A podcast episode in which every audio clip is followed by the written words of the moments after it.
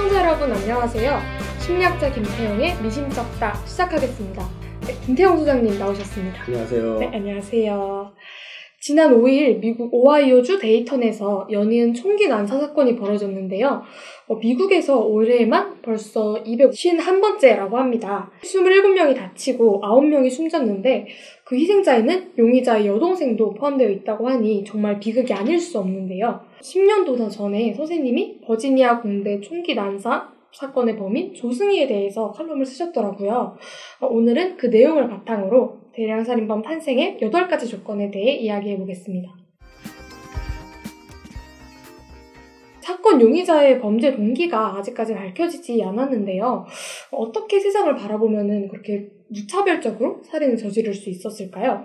이 주권방송 쪽에서 제가 2007년 4월에 쓴 걸 좀 찾아내서 어. 방송 소재로 삼아서 좀 대단하다 이런 생각이 어. 드는데 그때 이제 쓴 칼럼이 대량살인범 탄생의 8가지 조건 그래서 한국에도 조승인이 있다라는 부제목의 이 칼럼이었는데 네. 여기에서 이제 처음에 얘기한 게 외톨이 얘기를 했거든요. 좀 전에 말씀하셨듯이 어떻게 세상을 바라보면 그 사람이 그런 행동을 할 수 있느냐라고 했는데 네. 아주 단순하게 설명을 드리면 만약에 내가 사랑하는 누군가가 있다 이 세상에 혹은 또 나를 사랑해주는 누군가가 있다 그러면 무차별적으로 막 사람을 쏴 죽이고 이게 가능할까요? 불가능. 네 어렵죠. 그래서 이 대량 살인범은 기본적으로 그런 게 없는 사람. 음. 그러니까 나를 사랑해 주는 사람도 없고 내가 사랑할 만한 사람도 없다. 그러니까 사랑을 주고받을 수 있는 관계가 전혀 없는 외톨이. 이런 사람들이 대량 살인범이 될 수밖에 없어요. 그러니까 이제 세상과 연계가 하나도 없고 사랑을 주고받는 관계가 없기 때문에 그 세상 사람들 아무나 뭐 상관없는 거죠, 자기랑은. 오히려 또 어떻게 보면 미워하는 거죠. 음. 그래서 막 쏴 죽일 수 있는 사람이 될 수 있다. 결론적으로 사랑의 대상이 없는 외톨이가 대량 살인범이 될 수 있다는 겁니다. 세상에 대한 분노가 어떻게 이렇게까지 폭발하게 됐는지 참 안타까우면서도 섬뜩한데요. 이런 분노는 보통 어떤 특성이 있는지 궁금합니다. 음, 뭐, 이제 이런 정도의 강력한 분노라는 것은 오랫동안에 걸쳐서 누적된 분노라고 봐야 되겠죠. 음, 어, 분노가 누적됐다는 얘기는 달리 얘기하면 분노를 표출을 하지 못했다, 그동안. 네. 그러니까 좋은 건강한 방식으로 해소하지 못했다 하는 얘기인데 사람이 이 감정이 발생하면 그거를 표현을 해야 되거든요. 그렇죠. 감정을 계속 표현을 해야 돼요. 그러니까 기쁠 때는 막 박수도 치고 웃고 그래야 되고 슬플 때는 울거나 막 이래야 되지 않습니까? 네.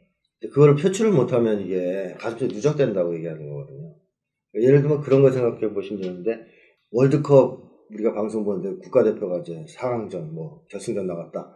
근데 그 응원하는데 응원을 못하게 한다.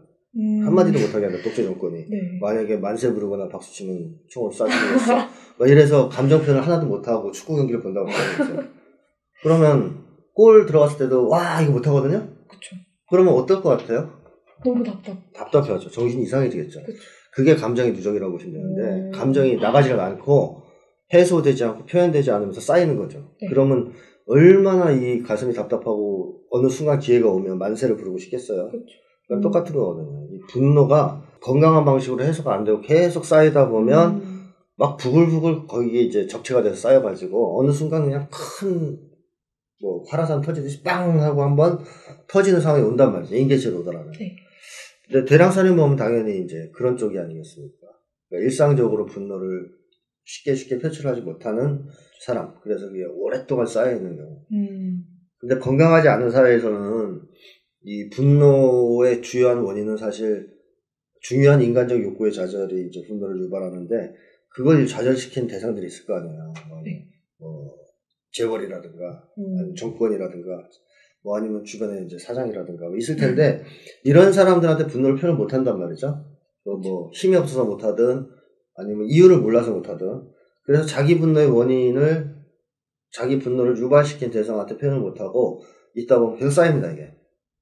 그러다 보면 어느 순간 이게 터져 나가는 건데 음. 바깥 쪽으로 뭐 물론 자기를 향할 수도 있고 그런 우울증이 이제 생긴 거죠.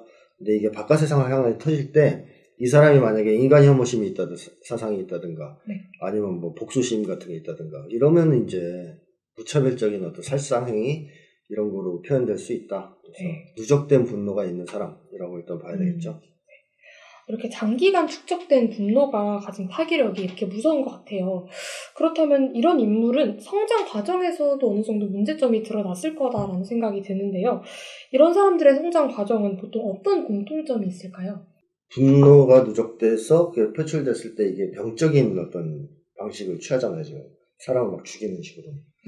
그럴 경우에는 이제 두 가지 정도 생각해 볼 수가 있어요. 하나는 이 사람들은 어려서부터 분노가 있었을 것이라는 걸 한번 음. 가정해 볼 수가 있고, 그러니까 좀 쉽게 달리 얘기하면, 유년기까지는 정말 행복하게 자랐다. 분노 같은 게 없다. 청소년기 정도부터 이제 학교 사회생활 시작하면서 이 잘못된 세상을 만나서 분노가 쌓이기 시작했다. 이런 정도의 분노는 그렇게 세지 않아요. 어, 네. 어, 그렇게 세지 않아요. 이 어릴 때 괜찮았기 때문에. 음. 어릴 때도 분노가 심했는데 이게 이제 청소년기부터 뭐 왕따를 당하든 뭐 하든 뭐 겪으면서 결합됐을 때 이건 굉장히 세죠. 음. 그래서 대량 살인범은 후자라고 봐야 되겠죠. 근데 또 한 가지는 어렸을 때 건강하게 잘 자랐고 뭐 가치관도 건전했다면 이후에 분노를 경험하는 분노 감정이 쌓이는 경우가 있어도 이거를 건전한 방식으로 표현할 가능성이 많거든요. 네네. 뭐 이제 뭐 데모를 한다든가 아니 촛불을 든다든가 건전한 방식으로 표현할 가능성이 많아요. 근데 그렇지 않다면 이 사람은 그걸 삐뚤어진 방식으로 표현할 가능성이 있죠. 음, 네. 그래서 이 사람들이 어려서부터 문제가 있었을 거라고 봅니다. 저는 음. 그러니까 어릴 때까지 전혀 문제가 없었고 괜찮았는데 갑자기 사회생활하면서 생겼다기보다는 어려서부터 좀 서서히 문제가 있었고 이게 사회생활하면서 악화됐을 건데 그렇다면 그런 자기 문제를 드러냈을 거 아니에요. 그렇죠. 이래저래. 네. 예를 들면 조승희도 뭐 제가 이제 조승희를 다뤘었는데 대량살인 뭐 네. 어릴 때부터 문제가 있었다라는 걸로 나오거든요. 어, 뭐 예를 들자면은 스토킹 사건도 있었어요. 조승희가 이 대량 살상을 하기 전에 2005년 11월 12월에 여학생 스토킹 혐의로 조사받은 적이 있었고 또 영문학과 4학년 때는 총과 전기톱이 등장하는 등의 끔찍한 희곡을 수업 오. 창작에 과제물로 제출한 경우도 있었고 그렇다면 조승희가 사실 그 전부터 이런 문제들을 드러냈을 거 아니에요. 그렇죠. 근데 치유를 안 해줄 할 기회가 없었다고 봐야 되잖아요. 음, 네. 그 이유는 방치됐기 때문이라고 봐야죠. 음. 그러니까 이제 자라는 과정에서 이 대량살인범 같은 사람들은 기본적으로 자기 문제를 드러냈을 때 치유의 기회를 갖기보다는 무시되거나 방치되는 음. 살- 삶을 살았을 것이다. 사람들이 관심을 안 가져서 그러면서 장기간에 걸친 방치가 또 이제 대량살인범을 키우게 어. 된다는 거죠. 근데 아무리 그렇다고 하더라도 용의자 자신은 음. 양심의 가책을 느끼지 않았을까요? 음, 그 다수의 무고한 사람들의 생명을 앗아가면서 음. 아무런 감정도 느끼지 못한다는 것은 상식적으로 이해가 잘 가지 않는 것 같은데요. 이 사람들이 말이죠. 감정을 안 느낀다고 얘기하는 건 어폐가 있어요. 어, 네. 안 느낀다고 볼 수는 없고 느낀다고 봐야 되겠죠. 음, 어떤 걸 느끼냐면요.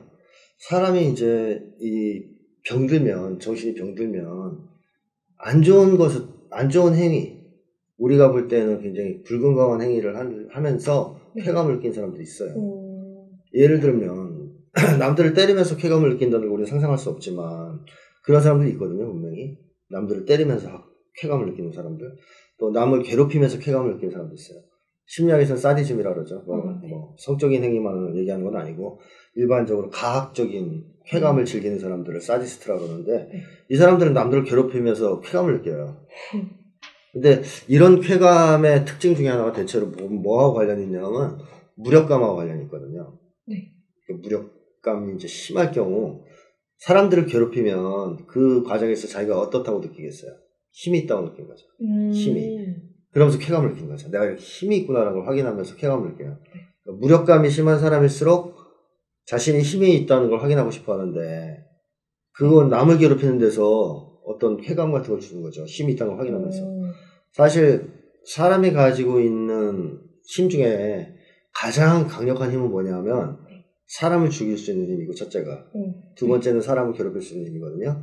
이게 이제 어떻게 보면 정신병적인 쾌감이라고 할 수 있어요. 이렇게 해서 이런 과정에서 느끼는 게 악마적인 쾌감이거나 뭐 정신병적 쾌감이라고 말할 수는 있는데 네. 어쨌든 정신이 병들면 그 상황에서 쾌감을 느껴요.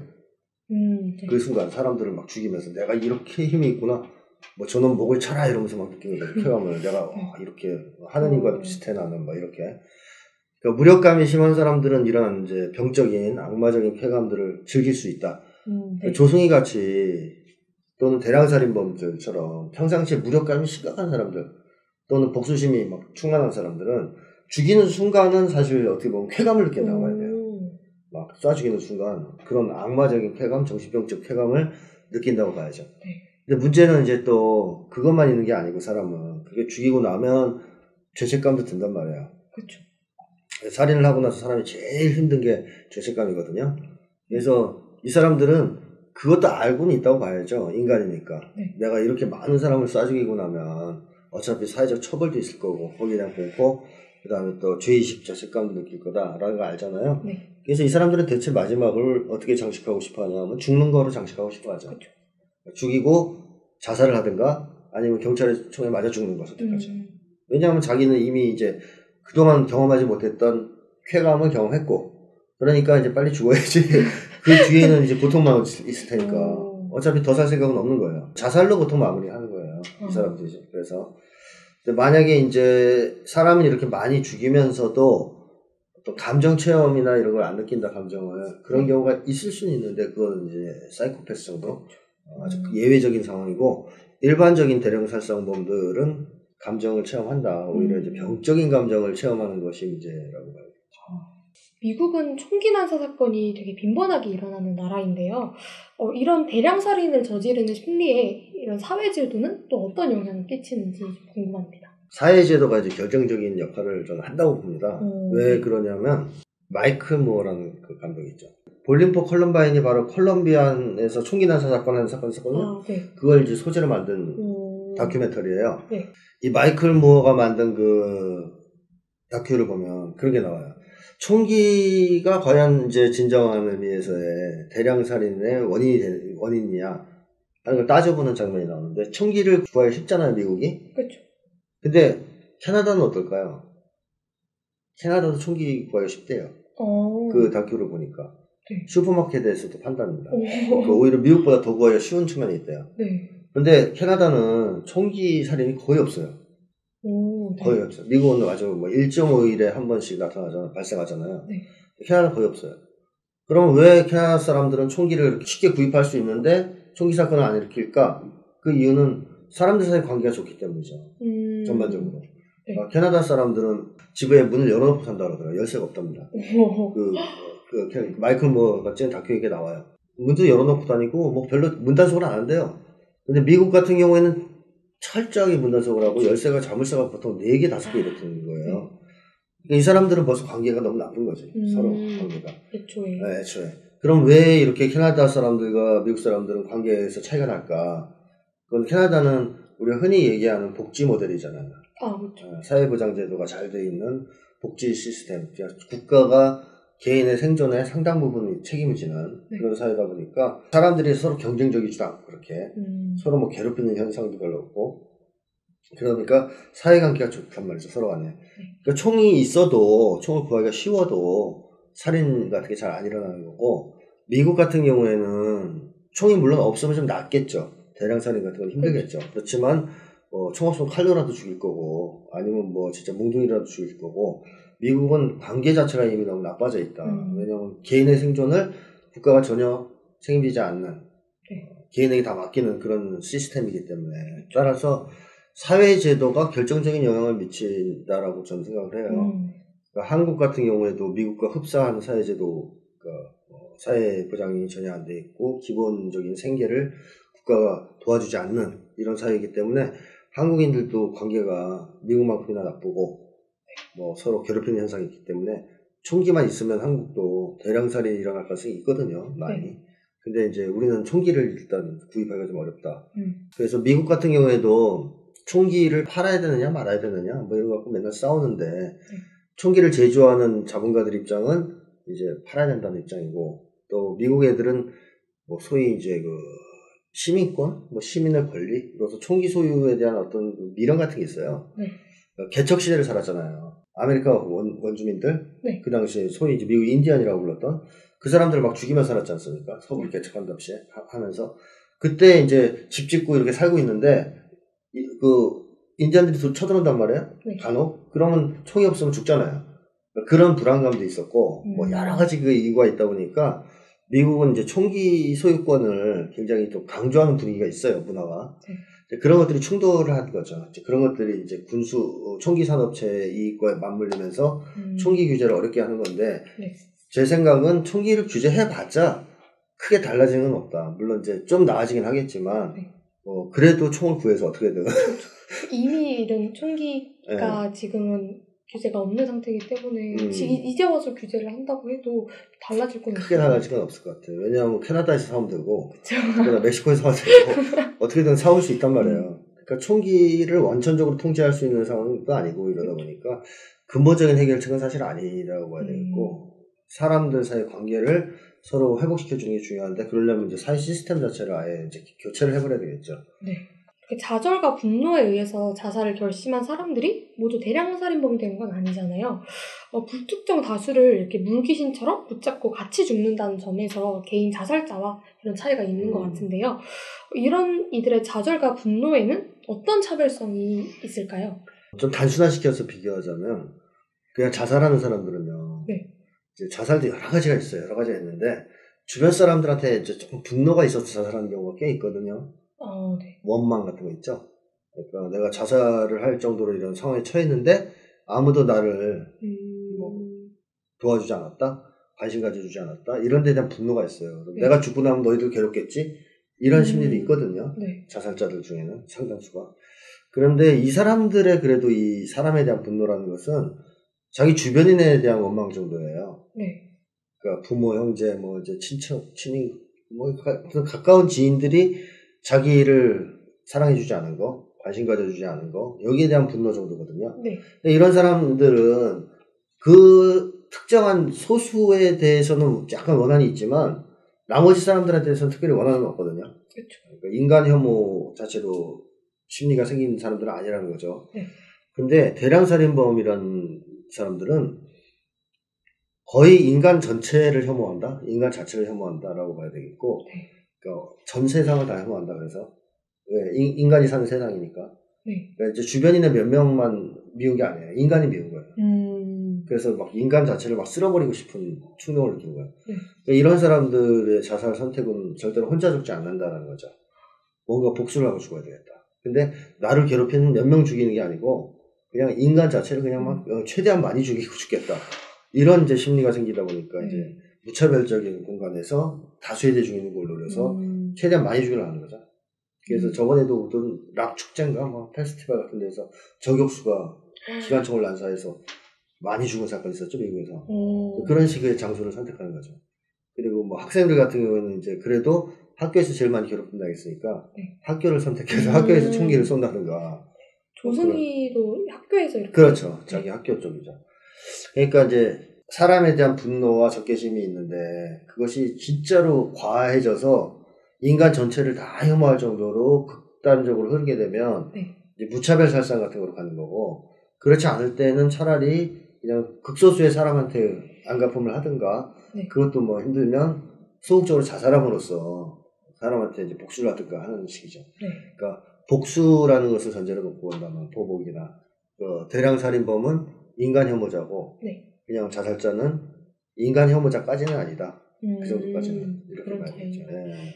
대량 살인 사건을 터뜨릴 가능성이 많은 성격의 유형이 따로 있을까요?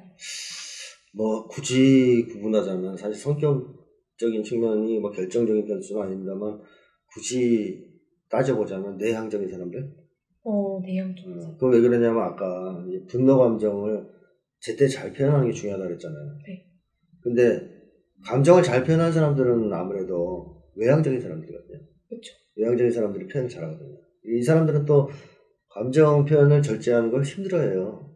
네. 어, 잘 안 돼요. 하고 싶어도. 그러니까 어쩔 수 없이 자꾸 이렇게 꿍시렁대거나 뭐 해- 해- 하게 돼 있어요. 어, 근데 내향적인 사람들은 잘 참아요. 어, 그런 특징이 있단 말이죠. 그러니까 감정 표현을 잘 참고 또 심한 내향형들은 아예 그냥 말을 안 하고 사는 사람도 있단 말이에요. 그렇죠. 입꼭 다물고. 그 옛날에도 우리 속담에 그런 게 있잖아요. 얌전한 사람이 화내면 더 무섭다. 음, 근데 보통 이거 얌전한 사람이 내향적인 사람들이란 말이에요. 네. 얌전하고 조용하고 뭐 이런. 그러니까 이 사람들은 감정을 거의 표현을 안 하고 묵혀둔단 말이죠. 네. 가슴 속에다. 묵혀두다가 이제 한번 터지면 음. 이게 더 위험한 더 거죠. 폭발력이 있는 네. 그래서 보통 감정표현을 잘하는 사람들 같은 경우는 막 화- 화도 잘 내고 막 이러는 사람들은 뒤끝은 별로 없다 그런다. 네. 다 이게 쏟아내니까. 근데 평상시에 그런 거 안 하는 사람들이 승질내면 무섭다 그러잖아요. 음, 왜냐면 이제 안에 참고 참았더니 네. 막 이게 나오니까. 그래서 내향적인 사람들이 아무래도 좀 더 이쪽이 될 가능성이 많지 않느냐라는 건데 음, 실제로 그 미국에서 대량살인범들 조사한 거 연구한 거 보면 그 사람들이 대부분은 평소에 있는 듯 없는 듯 사는 사람들이라고 하거든요. 어, 네. 거의 티를 안 내고 말이 많거나 이런 사람들이 아니고 조용하고 뭐, 음. 바- 뭐 사람들 사이에서 나서지도 않고 별로 얌전하게 사는 성실한 사람들도 꽤 많아요. 그러니까 이 사람들은 보통 이제 그런 특성을 보면 내향적인 사람들이 많잖아요. 네. 그래서 내향적인 사람들이 화나면 더 무서운 거죠. 그런 점에서 음. 위험할 수도 있고. 선생님은 또 그리고 칼럼에서 이렇게 한국도 예외가 될 수 없다라고 말씀을 하셨잖아요. 어, 총기가 없을 뿐 우리 사회에서도 이런 대량 살인범이 나올 수 있다라고 경고하신 건데요. 음. 어떤 의미로 그렇게 말씀하신 건지. 예. 제가 이때 2007년에 쓴 이 칼럼의 맨 마지막에 그런 식으로 결론을 냈거든요. 오늘 한국 사회에도 조승이는 있다. 다만 총기가 없을 뿐이다. 음, 이걸 이제 지금 방송에 맞춰서 얘기하자면 오늘 한국 사회에도 대량 살인범은 있다. 다만 총기가 없을 뿐이다. 라는 건데. 네. 자, 예를 들면 강남 그 화장실 사장- 살인 사건 여성 아, 네, 강남역 예. 살인 사건. 그게 이제 그 여혐이니 뭐니 이런 걸 얘기를 했지만 네. 결국 이제 그 사람도 인간 혐오자 아니에요? 모르는 사람 막 죽인 거 봐서 음, 이 사람한테 총기가 있었다면 어땠을까요? 과연 화장실에서 한 명만 죽였을까요?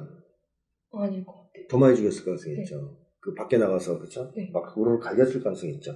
그러니까 한국 사람들이 사회적인 배경이나 심리 상태를 보면 미국보다 결코 낫다고 볼 수는 없어요. 네. 그만큼 한국 사회도 많이 병들어 있고 사람들 관계가 악화돼 있고 인간 혐오자 뭐 드글드글 돼요 정말로. 네. 그런데 이 사람들한테 총기만 없다 뿐이죠. 제가 음, 생각하는 건 총기만 주어지면 그들도 뭐 미국 못지않게 사람들을 많이 죽일 수 있다. 네.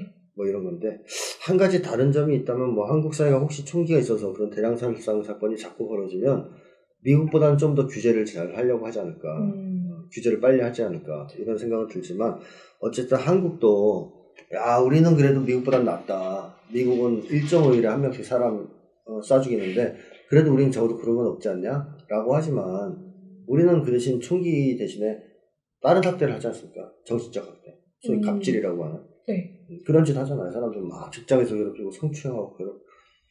최근에 어저께 그저께도 뭐 기사 보니까 여전히 어, 뭐 그런 거 대학 병원에서 어, 어, 그 태움. 어, 전공의도 괴롭히는 거예요. 네. 그런 거 자꾸 나오던데 정강이 차고 막 때리고 수술도 보고 뭐 그런 사소한 총으로 쏘지는 않든 않는데 네. 그런 식으로 화풀이를 하는 거죠.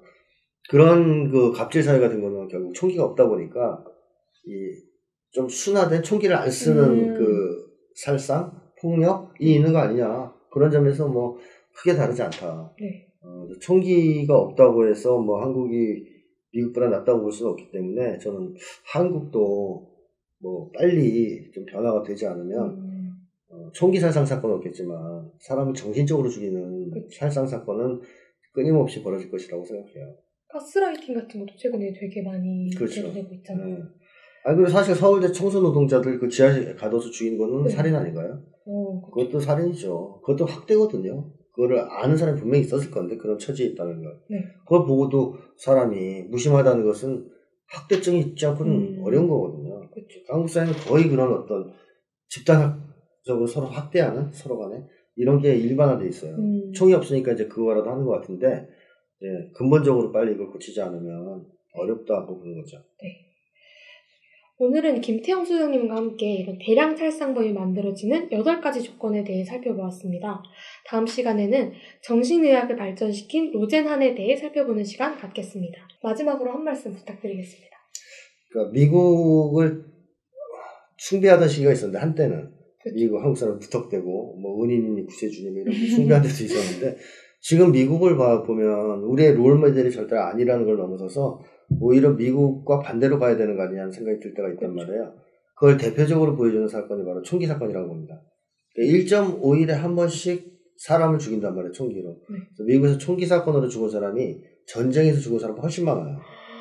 그러니까 많은 학자들이 그래서 내전이라고 표현해요. 어, 네. 사, 사실은 내전 아니냐 그 정도 죽으면 그 외국 나가서 전쟁하는 것만큼 이상으로 죽는데 내전 상태라고 봐는 거 아니야 미국은 서로가 서로를 총을 쏴주기는. 네. 근데 이런 것을 보고도 여전히 미국을 뭐 따라가야 된다라든가 미국 형님들이 시키면 알아서 다 한다든가 이건 정말로 잘못된 거죠. 그렇죠. 이제는 좀 우리가 우리 중심을 잘 잡고 음. 독자적인 길을 모색해야 될 때라고 생각을 합니다. 미심쩍다 방송은 격주 목요일에 공개됩니다. 시청해주신 여러분 감사합니다.